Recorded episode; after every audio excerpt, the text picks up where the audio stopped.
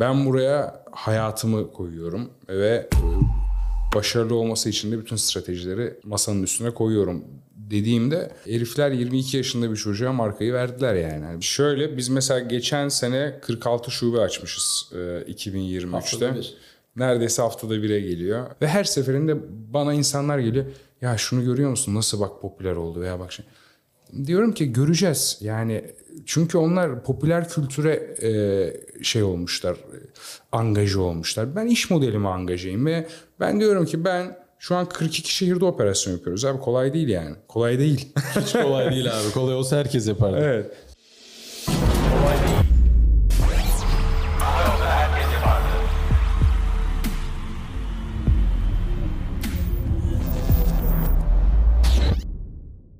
Herkese merhaba. Kolay Değil'e hoş geldiniz. Bugün her zaman gibi ama çok çok özel bir konuğum var sevgili Mehmet. Hoş geldin abi. Hoş bulduk abi. Nasılsın? İyiyim sağ ol. Sen nasılsın? İyi. Çok teşekkürler abi. Valla ya inanılmaz heyecanlıyım. Ee, yani farklı farklı işte buraya sporcular, işte oyuncular, birçok farklı insan geliyor ama şu an böyle tam benim kalemim diyeceğim bir biri oturuyor karşımda. Ee, Evet. Bir saat değil, yarım saat değil, günlerce konuşmak isterim. Yani şu an bir önden bile bir 15 dakika sohbet ettik. Dedim ki, abi dedim dur. ne olur da anlatma. Gel şunu artık çekmeye başlayalım, başka Evet. insanlar da dinlesin. Ee, abi tekrardan ayağına sağlık. Teşekkür Çok ederim. mutluyuz, onurlandık bizi burada ziyaret ettiğin için ofisimizde. Seni abi şimdi bir sürü konudan konuya gireceğiz ama e, yani insanlar seni zaten birçok şeyden dolayı takip ediyor yani sporcu kimliğin, işte girişimciliğin vesaire. E, böyle çok kısa, çok da zordur bu biliyorum ama yani Mehmet Dinçerler kimdir desen çok kısa nasıl anlatırsın abi, ne yapıyorsun? Bir oradan istersen bilmeyenler için belki vardır. Bir Evet. özet geçelim abi oradan. Devam Oradan ederiz. yürürüz. Aynen. Mehmet Dinçerler kimdir? Ya Mehmet Dinçerler aslında çok e, çok simple bir adam. Yani çok düz bir adamımdır aslında. Ben böyle inanılmaz düzenli bir e, ve tek düze bir çizgide bir hayatım vardır. E, tam bir e, Başak Burcu erkeğim. Hadi ya. Evet. Abi ben e, yıllarını böyle kendini geliştirmeye adamış, hala da geliştirmeye çalışan e, ve bundan da hiçbir zaman da doyuma ulaşmayacağını düşündüğüm bir adamım açıkçası. E, çünkü tabii herkesin hayatında mücadeleleri var. E, Benim de kendimce mücadelelerim vardı. E, belli bir yaşıma kadar e, çok kendini geliştirememiş ve özgüveni olmayan bir adamken bir anda böyle kendini e, bir şekilde bir özgüven bulmuş ve kendisini geliştirmek için her türlü girişimi, her türlü hatayı, her türlü başarısızlığı göze almış e, ve bunun için de mücadele eden, hala da mücadelesine devam eden bir adam. Benim Evet girişimci bir kimliğim var, sporcu bir kimliğim var kendimce, e, kendi dünyamda. E, ayrıyeten iyi bir lider olma hevesim var. Kendi ekibime ve çevreme, aileme liderlik etmeye çalışan bir insanım. Süper abi. Çok kısa istersen bence hani çok girmek istediğim çok konu var. Yani Gloria Jeans nasıl başladı, nasıl oldu, işte Magnolia tarafı var vesaire. E, ailede nasıl bir şeyin var abi? Hani upbringing diyeceğim Türkçesini bulamadım. Yani nasıl bir aileden geliyorsun? Hani o ailen de girişimci herhalde şu anki yaptığınız iş aslında ta oradan gelen hani Tabii. bir oradan bahsedebilir misin biraz? Abi bizim şimdi e, evet benim babam da gıda sektöründeydi. Tabii birazcık daha işin e, traditional tarafındaydı. Baklava, işte pastacı bir e, aile. Pastaya da sonradan girdi açıkçası ve baklavacı. Anam babam baklavacı bir adam aslında yani. Gaziantep. Sürpriz olmadı herhalde. Çok şaşırmadım. Hangi marka? Bir isim. Hacı Sait abi. Çok da bilindik bir marka yani. Bilindikti tabii şu an yok neyse ki. Bilmiyordum ben bu arada hani şu an olmadığını bilmiyordum Evet. ama şey gayet bilindik bir marka. Çok yeni aslında ama e, o süreçlere de ufaktan dokunuruz sonra. E, ondan sonra ben işte gıda sektöründe bir harmanlanmış bir ailenin Alaylı böyle. çocuğuyum yani. Aynen alaylıyım yani bu sektörde. Ya böyle çocuk yaşlarımda çalışmaya başlamış. İşte imalathanenin ununu, şekerini yutmuş e, bir adamım aslında. İstanbul'da mıydın hep yoksa? Evet hep İstanbul'daydım abi. İstanbul doğma büyümeyim. Ee, daha sonrasında işte belli bir e, şeye geldikten sonra kendimce belli bir yaşa ve deneyime geldikten sonra hani kendi girişimimi e, yapmak istedim ve e, o dönemde de kahve sektörüne girişmek istedim. Onun da tabii bir hikayesi var. Daha sonra ka- kahveyle hayatımıza başladık. Yani biz orada baklavadan işi kahveye adapte ettik kendimce. Nasıl başladı abi? Yaş kaçtı o süreçte? Abi şöyle ben e, ilk çalışmaya başladım tabii 15 yaşındaydım. E, uzun süreler böyle yarı zamanlı çalıştım. Tabii o zamanlar liseye gidiyoruz falan. Sonra üniversiteye başlayınca abi üniversite ikinci sınıfta ben e, tam zamanlı çalışmaya başladım. Tabii tam zamanlı dediğim şöyle bizde e, baklavada e, gece dörtte işbaşı yapılırdı. Ben gece dörtte işbaşı yapardım. Sonra ertesi gün üniversitede dersimin saatine göre e, imalattan çıkar üniversiteye giderdim. E, bu şekilde böyle 3 sene devam ettik. Be. E, evet. E, ondan sonra bir dönem pastacı olarak çalıştım falan. E, derken üniversiteye bitince askere gittim abi ilk fırsatta. E, askerden döndükten sonra da e, böyle bir arayışa girdim. Yani hani ne yapsam ne etsem işte çünkü ailemle olmak istemiyordum açıkçası. Çünkü kafa yapıları bana uymuyordu. Yönetim babam ve kardeşi vardı. E, ikisi yönetiyorlardı. O yüzden e, bana çok uymuyordu. Ve ben çok normal abi. Evet kendi yolumu çizmek istedim. Bir de baklavanın o dönem böyle çok e, çok traditional bir ürün olarak e, devam ettiğini ve devam edeceğini daha sonra da bu böyle işte o zamanın e, yani açıklamam oydu. O zamanın e, tabii çok e, mes bir ürünüydü. Yani çok basan bir üründü aslında. Çok satan bir üründü ama dedim ki yani bu ileride lokum gibi bir şey olacak. Yani insanların böyle dilimle satın aldığı bir şey hale gelecek bu ve ben hani bir gelecek görmüyorum bu işte. Tabii ki hani var. Şu anda da çok başarılı devam ettirenler var ama beni tatmin edecek seviyede değildi yani. E, Daha sonrasında böyle birkaç seyahatim oldu. O seyahatlerimde e, artık böyle karar vermiştim. Hani ben kahve işine gireceğim. Ama tabii 12 sene önce abi 12 sene önce e, Türkiye'de kahve tüketimi çok düşük yani. İnsanlar sadece Türk kahvesi içiyor. Yani şimdinin üçte biri tüketim ve tüketimin de yüzde 75'i Türk kahvesi yani. O, o- öyle bir dönemdi yani. Ben üniversite okurken 2006-2010 arası eee, da bile bak bana Starbucks lüks bir şey geliyordu. Yani sonra normalleşmeye başladı. Sonra sonra normalleye ba- yani Starbucks'tan biri bir şey içtiğinde böyle ya da hani giri, girip bir şey alabilir miyiz acaba ya? Çok pahalı değil midir? Ee, yani bunu ben samimi söylüyorum. Hani öyle bir paramız yoktu üniversite okurken. Bilkent'te okudum yani o şey değil ama e, yani bir gelirimiz yok, bir şey yok. Hani e, harçlığımız var vesaire. Yani gerçekten lükstü yani. Sonra bir anda değişti işler. Sen işte tam o değiştirenlerden birisin yani herhalde. Orada biz girdik o döneme falan. Güzel girmişsin ya. Ama bir Bosna şeyi var değil mi hikayesi? Evet, Onu abi onu anlatayım abi. O çok enteresan. Ee, Ben tabii o dönem böyle e, ne yapsam, nerede yapsam yani hem ne hem ne hem de nerede. Çünkü hani böyle bir yandan böyle Türkiye'de kalsam mı, kalmasam mı acaba yurt dışında yapabilir miyim falan hikayesi var bende. Ondan sonra o dönem böyle abi işte İtalya'ya gittim, bir Amerika'ya gittim falan derken e, Hatta işte Amerika'ya ilk New York'a gittiğimde o zaman da Magnolia benim için wow falan. Hani, "Ulan Bir gün böyle bir şey olur mu? Baksana kapıda kuyruk bekliyor. inanabiliyor musun? İnsanlar senden bir şey almak için kapıda kuyruk bekliyor. yani o Magnolia ile tanışman 22-23 yaşlar aslında. Tabii, Bundan 12 2010. 2010. Vay, 2010. Bundan 14 sene önce aslında. Tabii. Derken bir gün abi bir- böyle bir kısmet oldu. Biz bir Saraybosna'ya gittik. Ee, Saraybosna'da gezerken ben aşık oldum şehre. Yani dedim ki yani çok, çok güzel insanlar çok güzel. Onlar da böyle tabii savaştan çıkalı bir 10 sene falan olmuşlar ama yani Türkleri çok seviyorlar. İnanılmaz böyle bir e, şey var yani e, değişik bir enerjisi var. e, Balkanların. Sonra dedim ki ya burada iyi bir marka çünkü hiçbir marka yok. İyi bir marka. Bir tek McDonald's vardı abi. McDonald's'a da insanlar böyle süslenerek gidiyorlardı falan böyle hani çok e, bahsettiğin hikaye aslında. İnsanlara böyle çok wow bir şey geliyor McDonald's'a Tabii, gitmek. tabii. Dedim ki ya buraya güzel bir markayla bir kahvecilerle konuşayım. Sonra biz e, şeyle konuşmaya başladık işte. Ben döndüm hemen direkt girişimci ruhumla 6-7 tane global markaya mail attım. İşte kendimi represent ettim. Ondan sonra ben dedim hani böyle bir yatırım yapmak istiyorum. Daha Burada anlatırken şeyi kullandın mı?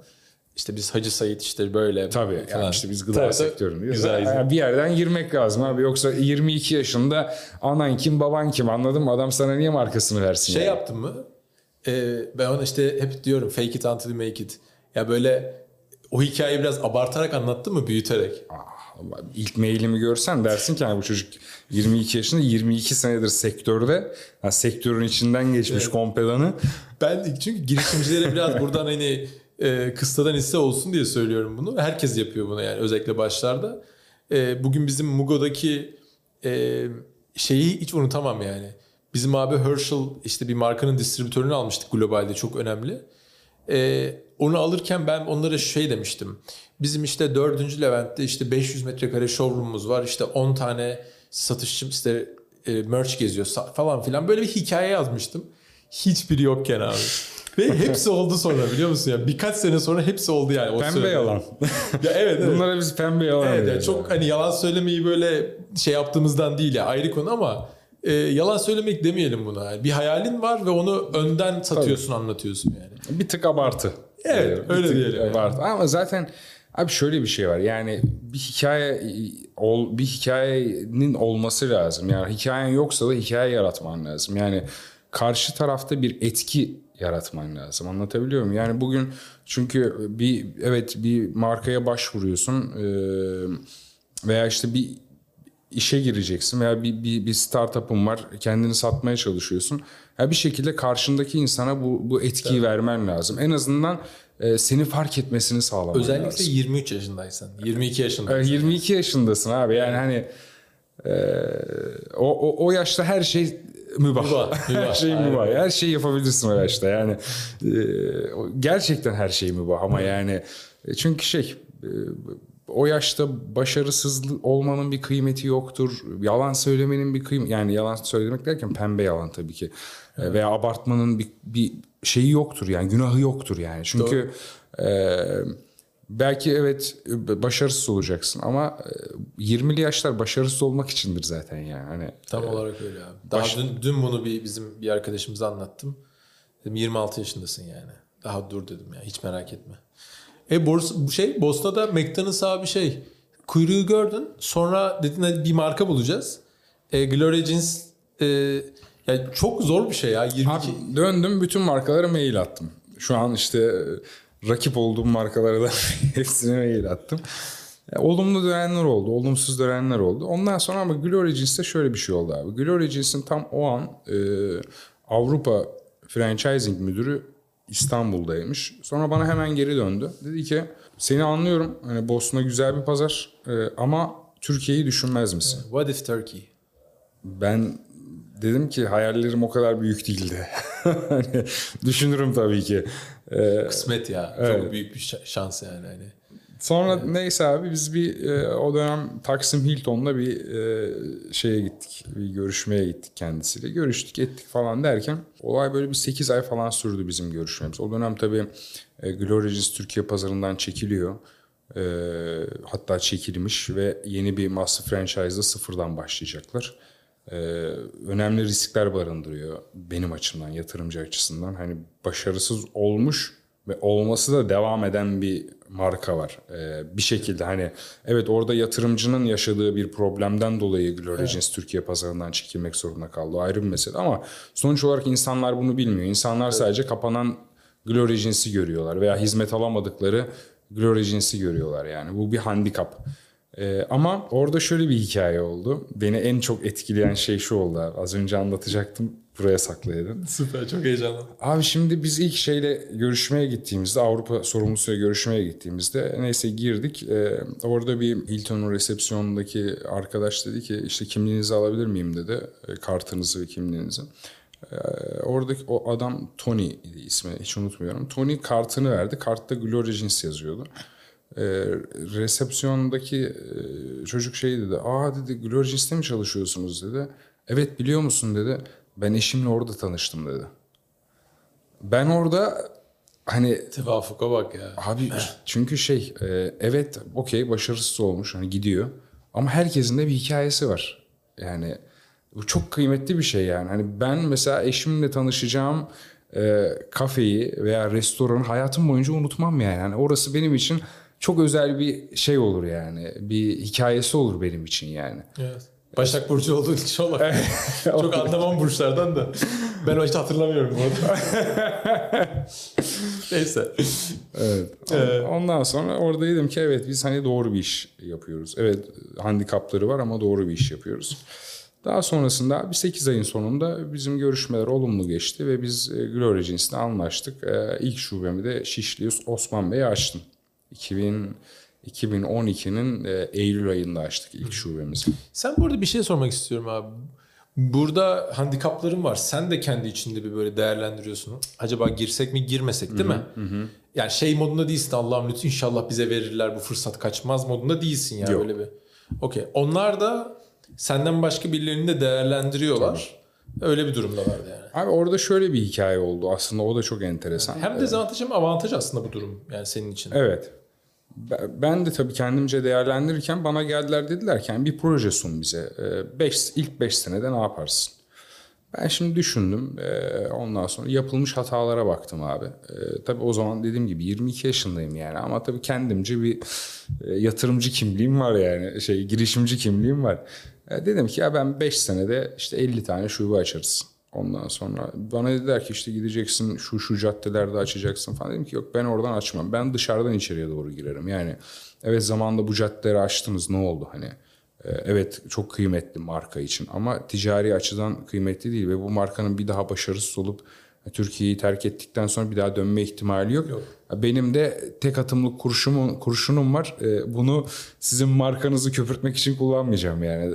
Sadece ticaret yapacağım. Yani bu bu mantıkla ilerleyeceğim. Benim o dönemki rekabet ettiğim, almak isteyen insanlar çok daha uçuk şeyler vermişler ve adamların şeyi çok hoşuna, hoşuna gitmiş abi. Yani hani bu markanın bir kere daha burada fail etmesinin şansı yok. Benim de şansım yok. Yere o yüzden ben buraya hayatımı koyuyorum ve e, başarılı olması için de bütün stratejileri e, masanın üstüne koyuyorum dediğimde herifler 22 yaşında bir çocuğa markayı verdiler yani. Hani Ben ben bugün olsam vermem yani kendime. Hep aynısını inan bu benim demin bahsettiğim Herschel hikayesinde de hep aynısını söylüyorum. Elin Kanadalısı Charles e, 24-25 yaşındaki Mustafa'ya emanet etti operasyonu.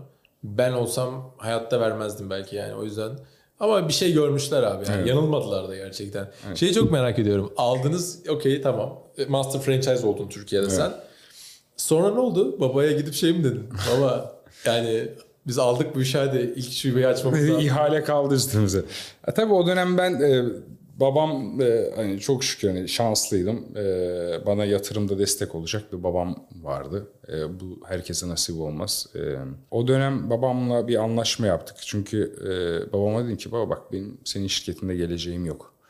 E, ben de gıda sektöründe bu işe girmek istiyorum. Dediğim gibi o dönem kahve sektöründe çok büyük handikaplar vardı yani hani zor zordu yani tutturabilmek.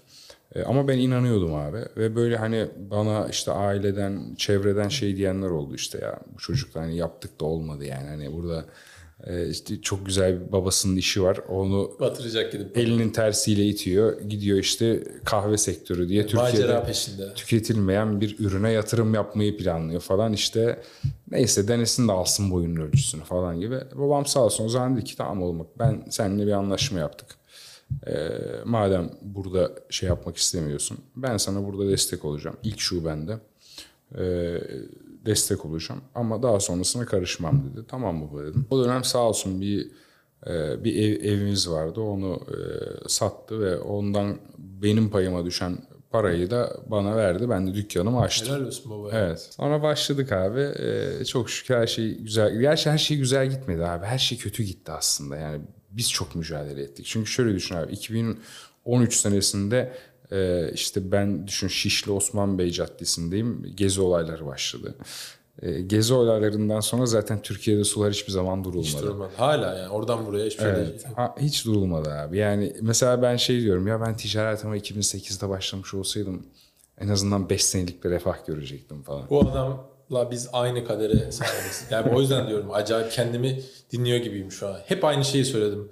Ya Rabbi dedim ya hani vardır muhakkak bir hikmeti. Bizi olgunlaştırmak, geliştirmek, güçlendirmek için herhalde bu diye ben hep öyle düşünüyorum ama ki Allah'a şükür her şeye rağmen gayet iyi bir durumdayız. Senin için Jazz için de bu hikaye böyle. Ee, ben hani şey diye bakıyorum. Herhalde biz çok daha büyük işler yapmamız gerekiyor ileride globalde belki. E bu ilk bize güçlendirme bizi böyle e, çelik gibi böyle sinirlere sahip olalım diye böyle şeyleri yaşadık diye yoruyorum yani. Abi şöyle düşün yani 35 yaşındayım ve e, yaşanabilecek birçok şeyi yaşadım. Yani e, şey açısından ticari açıdan yani büt- büt- bütün zorlukları gördüm aslında. Yani bir e, bir bir hikayeye başlıyorsun. E, ülkende bir bir sıkıntı oluyor. 23 yaşındasın E, ve onunla mücadele ediyorsun. Yani Türkiye'de ben şunu söylüyorum abi herkese. Hani birisiyle konuştuğumda ve böyle ya işte ülkede şöyle oldu, böyle oldu, dolar gitti, dolar çıktı, savaş oldu falan.